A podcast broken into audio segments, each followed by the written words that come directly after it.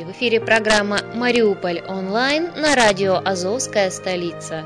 С вами я, Майя Вишневская. Спонсор эфира – агентство переводов «Лингва24». Мы поможем вам осуществить качественный перевод с учетом лингвистических и культурных различий между языками.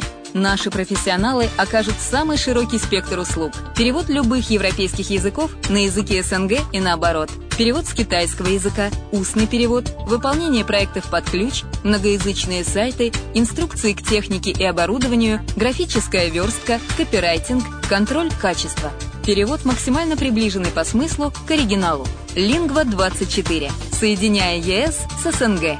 Наш адрес в интернете lingva24.net. Мариуполя сегодня? В предвыборной повестке дня на первом месте значатся, безусловно, вопросы войны и мира. Однако в промышленных регионах так или иначе, как обычно под выборы, возникают и привычные проблемы экологии, пишет UGMK Info. Не исключение и Мариуполь. Что с экологией Мариуполя сегодня? На вопросы UGMK Info ответил председатель Общественного совета экологической безопасности Мариуполя Алексей Капустин. Алексей Евгеньевич, чувствуется ли какая-то динамика выздоровления Мариуполя за последние годы? Да, чувствуется. И положительные изменения значительны. Давайте по порядку. Природоохранная деятельность в Мариуполе выполняется прежде всего в соответствии с городской экологической программой. Кроме того, все крупные предприятия имеют свои программы, которые корректируются ежегодно, что позволяет оперативно решать вопросы охраны окружающей среды. Текущая городская программа начала действовать с 2012 года. И, конечно, за прошедшее время мы можем отметить выполнение целого ряда значительных экологических мероприятий, которые позволили улучшить обстановку в нашем городе. Программу приняли и достижения появились сразу же – на протяжении многих лет Мариуполь удерживал пальму первенства по загрязненности воздуха. Уровень загрязненности оценивался как крайне высокий, и наш город находился на первом непочетном месте в Украине. Уже в 2012 году город вышел из пятерки наиболее загрязненных городов и сейчас находится на седьмом месте. Это, конечно, не предел наших стремлений, но это очевидные результаты нашей природоохранной деятельности. Стоит отметить, что в соответствии с бюджетным кодексом Украины, который вступил в силу в 2011 году, произошло постепенное уменьшение обязательных экологических отчислений в специальный фонд местных бюджетов с 70% в 2011 году до 35% в 2014 году. Тем не менее, у нас есть все основания надеяться, что несмотря на тяжелейшую экономическую ситуацию, вызванную военными действиями, улучшение экологической обстановки в городе будет продолжаться. Количество выбросов загрязняющих веществ, начиная с 2012 года, каждый год сокращается. Об этом говорит официальная статистика, и это чувствуют жители. Улучшение экологической обстановки в Мариуполе идет по многим направлениям. Кроме промышленных предприятий, о них мы поговорим отдельно, значительным источником загрязнений является автомобильный транспорт. Особой опасностью автомобильных выхлопов является то, что опасные вещества не рассеиваются в атмосфере, а появляются у нас под носом, как в прямом, так и в переносном смыслах, прямо из автомобиля в наши легкие. Решение этой проблемы может быть в существенном увеличении городского электротранспорта. В 2012 году благодаря спонсорам было приобретено для Мариуполя два трамвая и четыре троллейбуса. В 2013 году два троллейбуса, в 2014 году 8. Благодаря этим действиям количество выбросов от автомобильного транспорта сокращается ежегодно примерно на 3000 тонн. Другим мероприятием, снижающим воздействие автотранспорта, является его замена транспортом железнодорожным. С 20 мая 2013 года металлургические предприятия города осуществляют перевозку металлопродукции в порт железнодорожным транспортом. Жители улиц, по которым раньше ездили металловозы, вздохнули с облегчением. Да, асфальт на некоторых перекрестках перестал быть волнообразным. Для улучшения качества воды в море ведется строительство водоотвода от проспекта Нахимова по Кленовой балке. В июле 2012 года введена в эксплуатацию станция очистки ливневых стоков с механической и химической очисткой. В ходе строительства очистных сооружений осуществлен перехват ливневых стоков от поселков Гавань и Слободка и через перекачивающий колодец направлен через очистные сооружения. Следующим значимым объектом является строительство полигона твердых бытовых отходов в Орджоникидзевском районе. В 2012 году введена первая очередь полигона с применением новых технологий и отвечает всем экологическим и санитарным требованиям. С целью уменьшения объема мусорных свалок активно внедряется система раздельного сбора мусора. Для этого в городе установлено 155 специальных контейнеров, благодаря чему за год собрано 32 тонны стекла и 10 тонн пластика. В текущем году планируется приобретение еще 60 контейнеров. А как бы вы охарактеризовали отношение к экологии со стороны основных загрязнителей? Что им удается, чего не хватает? Алексей Капустин ответил примерно следующее. Очевидно, вы под термином «основные загрязнители» подразумеваете наши промышленные предприятия. Действительно, общее количество выбросов, сбросов и отходов, попадающие в окружающую среду, например, на металлургическом предприятии, куда больше, чем на каком-либо другом левом шиномонтаже. Но во всем мире загрязнители ранжируют не по абсолютным показателям, а по количеству выбросов, сбросов или отходов на единицу произведенной продукции. К сожалению, у нас такое сравнение не проводится, иначе мы бы увидели очень непривычный список основных загрязнителей. К тому же, чем крупнее предприятие, тем чаще и строже контролируется его деятельность, тем прозрачнее пути движения отходов под предприятию и за его пределами. Задайте, например, директору комбината вопрос о том, куда складируется его шлак, ответ получите сразу же. А вот куда деваются снятые старые покрышки с автомобилей? Идут ли они на переработку или выбрасываются на свалку? Хорошо, если не в посадку вдоль дороги. Если же говорить об отношениях и экологии со стороны наших металлургических гигантов, то и здесь имеется явный рывок в сторону усиления природоохранной деятельности. Из самых глобальных мероприятий, выполненных за период действия программы, следует отметить вывод из эксплуатации цеха агломерации на Азовстале – что позволило уменьшить количество выбросов на 33 тысячи тонн в год. И, конечно, вывод из эксплуатации демонтаж коксовых батарей 5, 6 и 7, что позволило снизить выбросы еще на 6 тысяч тонн в год. Хотя, следует признаться, я относился к этому с изрядной долей скепсиса и считал, что на месте снесенных батарей необходимо построить новые современные коксовые батареи, отвечающие всем экологическим требованиям. Огромным благом для Азовского моря стала проведенная в течение двух последних лет очистка шламонакопителя с переработкой на комбинате имени Ильича более 450 тысяч тонн шламов. Освобождение шламонакопителя позволило предотвратить попадание загрязняющих веществ в море. На комбинате имени Ильича выведены из эксплуатации мартеновские печи 1 и 2, и в настоящее время ни одна из мартеновских печей не эксплуатируется.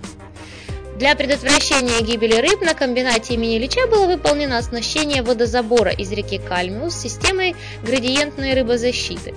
Система построена и введена в эксплуатацию. Сейчас проводятся их теологические исследования. Количество работ металлургических предприятий по улучшению экологической обстановки в городе постоянно растет. Среди начатых проектов наиболее важным является проект реконструкции аглофабрики на комбинате имени Ильича, самой крупной аглофабрики в Европе. Эта работа включает в себя реконструкцию газоочистных установок с утилизацией агломерационных газов, в том числе реконструкцию газоочисток зон охлаждения агломерационных машин 7.12 и аспирационных систем В6 и В7 реконструкцию газоочисток зон спекания агломерационных машин 1.12, реконструкцию локальных аспирационных систем, капитальный ремонт газоочистных установок агломерационных машин 5.7, а также технологические мероприятия по улучшению качества сырья, агломерата и режима спекания. Сейчас уже выполнен капитальный ремонт газоочисток агломерационной машины 7, Заключен договор на реконструкцию системы очистки газоочисток агломерационных машин 1.12. Разработано технико-экономическое обоснование проекта. Окончание разработки проекта предполагается в декабре 2014 года, а само строительство начнется с 2015. Из более мелких, но не менее важных мероприятий следует упомянуть аспирацию отделения десульфурации чугуна, реконструкцию системы газоочистки конвертеров, реконструкцию цеха сероочистки, ликвидацию накопителя химических отходов и другое. Реконструкцию газоочисток конвертеров 1 и 3 с внедрением дожига оксида углерода, реконструкцию очистных сооружений на выпусках 1 и 2 в речку Кальчик – строительство каскада фекальных насосных станций аглофабрики и стана 1700 комбината имени Ильича. Особенно хочется отметить начало активных действий металлургических комбинатов по решению многолетних проблем санитарно-защитных зон. Будем надеяться, что эти проблемы удастся таки решить. И еще. В последние годы наши комбинаты стали куда более открытыми. Постоянно и регулярно организуются рабочие встречи с экологами активистами. Руководители комбинатов отчитываются перед жителями нашего города о работе вверенных им предприятий, о выполнении экологических планов и программ. Некоторые мариупольские экологи ощутимо поменяли направление своей работы и теперь гораздо чаще критикуют экологическую политику государства, чем заводы. А ваша позиция какова? Мне кажется, что основная этому причина – очередные выборы в нашем государстве. Каждый раз, когда подходят выборы, будь то президента или Верховную Раду, или местные, всегда самые разные партии берут на вооружение вопросы экологии. Нет лучшей темы, чтобы пиариться во время предвыборной кампании. На мой взгляд, борьба за чистоту нашего окружающего мира должна происходить непрерывно, вне зависимости от ситуации в стране или в регионе. Можно ли критиковать правительство, чиновников, руководителей предприятий за загрязнение природы? Не только можно, но и должно. У меня есть претензии к нашему правительству. Я во многом не согласен с проводимой политикой в области охраны окружающей среды. Мои претензии касаются и взимания экологических налогов, и их распределения, и платы за пользование недрами. У меня есть претензии к нашим предприятиям, которые занимаются больше ремонтами природоохранного оборудования, чем внедрением новых технологий, при которых это оборудование даже не понадобится. У меня есть претензии и к контролирующим органам – Многие выявленные ими нарушения природоохранного законодательства вызывают улыбку, а наложенные штрафы – разочарование. Вместе с тем, нельзя опускать руки, даже если получаешь на свои обращения формальную отписку. Я убежден, что постоянное аудирование вопросов защиты природы обязательно приведет к положительным сдвигам, к решению наболевших проблем. Главное не молчать и не ждать, пока кто-то что-то сделает за тебя. И вообще, экология – это дело рук каждого. Каждый может выйти во двор и посадить дерево, убрать мусор, научить ребенка беречь дерево под окном, не бросать бумажки на пляже. А какие примеры международного сотрудничества в сфере экологии кажутся вам сегодня полезными и перспективными? В качестве примера международного сотрудничества с европейскими странами можно привести проект «Чистый воздух для Мариуполя». Этот проект завершился на выходе практические рекомендации, которые полезны для оздоровления окружающей среды Мариуполя. Пилотный проект «Чистый воздух для Мариуполя» был начат осенью 2011 года по инициативе Генерального консульства Германии в Донецке в сотрудничестве с холдингом Митинвест и экологическими службами Мариуполя. Была создана экспертная группа, куда вошли украинские эксперты были определены объекты исследования – загрязнение почв, загрязнение поверхностных вод и вод Азовского моря. Но главный аспект работы – это воздух. Основным заданием было определение наиболее горячих экологических точек на территории нашего города. Оценка их влияния на экологию с точки зрения как украинского, так и немецкого природоохранного законодательства. На Международной конференции по охране труда промышленной безопасности и защите окружающей среды, которая проходила в Донецке в конце 2012 года, были доложены результаты работы экспертной группы. В феврале 2013 эксперты под руководством профессора Шмидта из Брандербургского технического университета представили отчет о проведенной работе по сбору данных и оценке экологической ситуации. Отметив несомненный прогресс в природоохранной работе, Международное экспертное сообщество рекомендовало усилить и систематизировать мониторинг состояния окружающей среды в Мариуполе. Были высказаны более узкие практические рекомендации. Кстати, уже на стадии работы над проектом мы получили ряд очень ценных советов наших немецких коллег, в частности, касающихся полигона ТБО в Орджоникидзевском районе. Чистый воздух для Мариуполя является первым подобным проектом в Украине, и уже в процессе его выполнения он привлек к себе внимание многих промышленных городов и промышленных предприятий.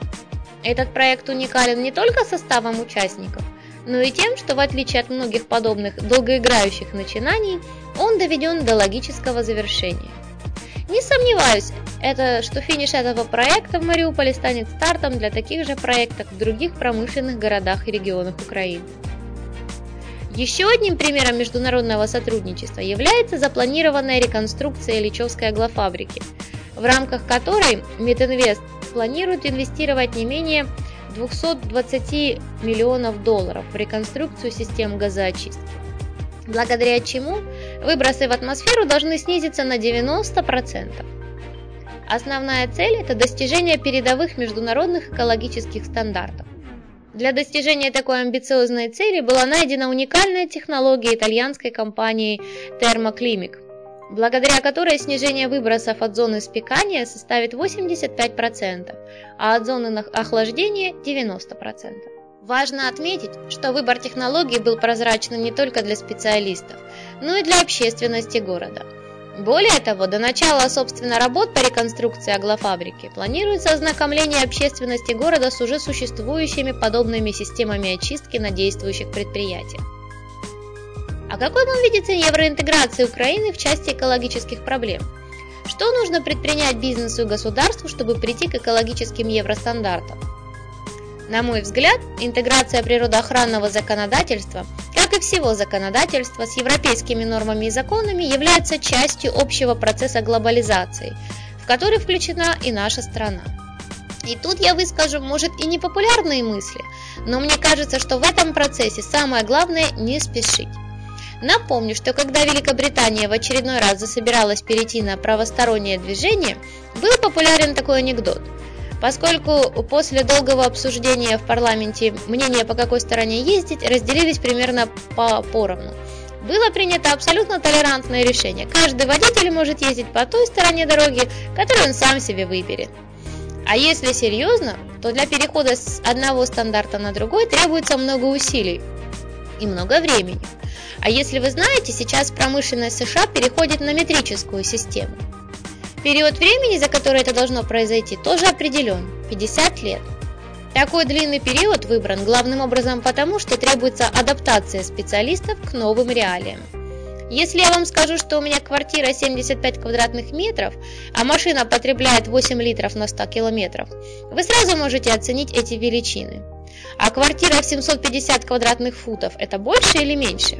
И сколько кушает моя машина в галлонах на 100 миль?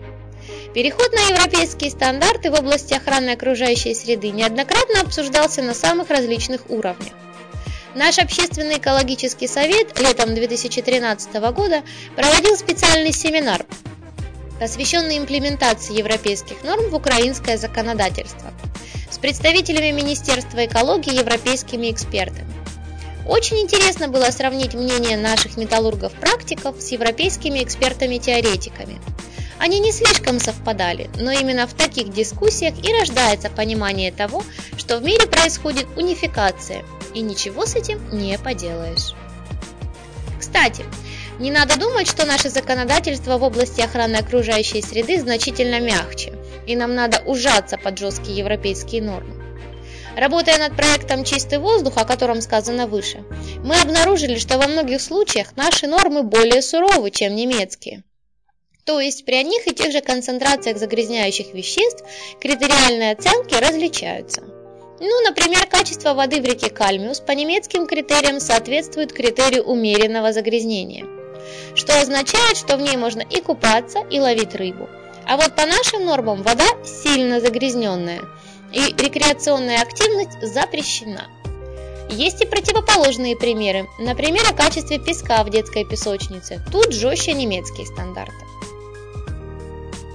А видите ли вы какие-либо угрозы для экологии в связи с боевыми действиями на Донбассе? Конечно, во время войны самое страшное – это гибель мирных жителей, смерть стариков, женщин и детей – Мир – это самое главное, никакая проблема не сравнима с гибелью близкого человека, с потерей жилья, работы и благополучия. Все теряет смысл, если рядом гибнут люди. Надо сделать все возможное и невозможное, чтобы остановить эту чудовищную войну. Ну и, конечно, нет сомнения, что военные действия приводят к катастрофе не только предприятий и систем жизнедеятельности, но и приносят огромный вред и природе, и здоровью населения. Там, где прокатилась война, остались не только руины городов, минные поля, уничтоженная инфраструктура. Никто не может сейчас сказать, какие опасные вещества попали в воздух при пожаре на Коксахиме или ТЭС. Какие вещества попали в питьевую воду после обстрела накопителя химических отходов? Сколько людей наглотались ядовитых веществ в результате пожарищ? Да и горящие покрышки, эти современные костры протеста, выбросили воздух за этот год куда больше диоксинов, фуранов и другой гадости, чем все промышленные предприятия страны вместе взятые. Так что наступит мир, и нам еще предстоит огромная работа по обеззараживанию почв и воды от отравляющих веществ.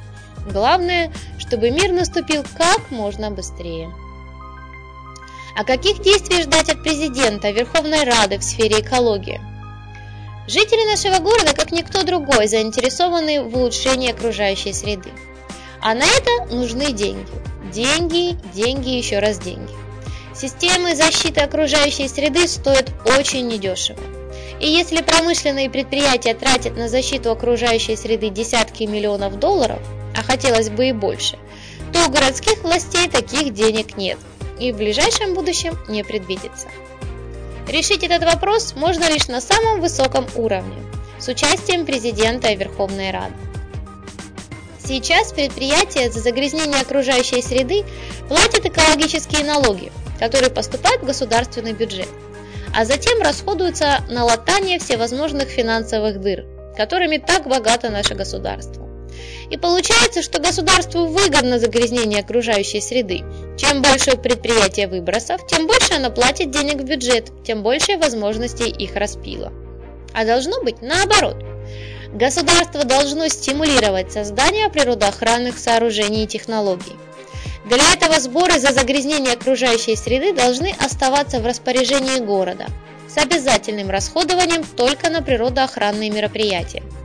А можно вернуться и к успешному эксперименту в горно-металлургическом комплексе, когда львиная доля платежей возвращалась для решения экологических проблем. В любом случае, возвращение денег в город позволило бы решить массу проблем не только с экологией, но и со здравоохранением, и с озеленением, и с благоустройством. Источник Юджинка Инфо. Интересные мысли сегодня были озвучены, а у меня все. С вами была Майя Вишневская на радио «Азовская столица». Услышимся!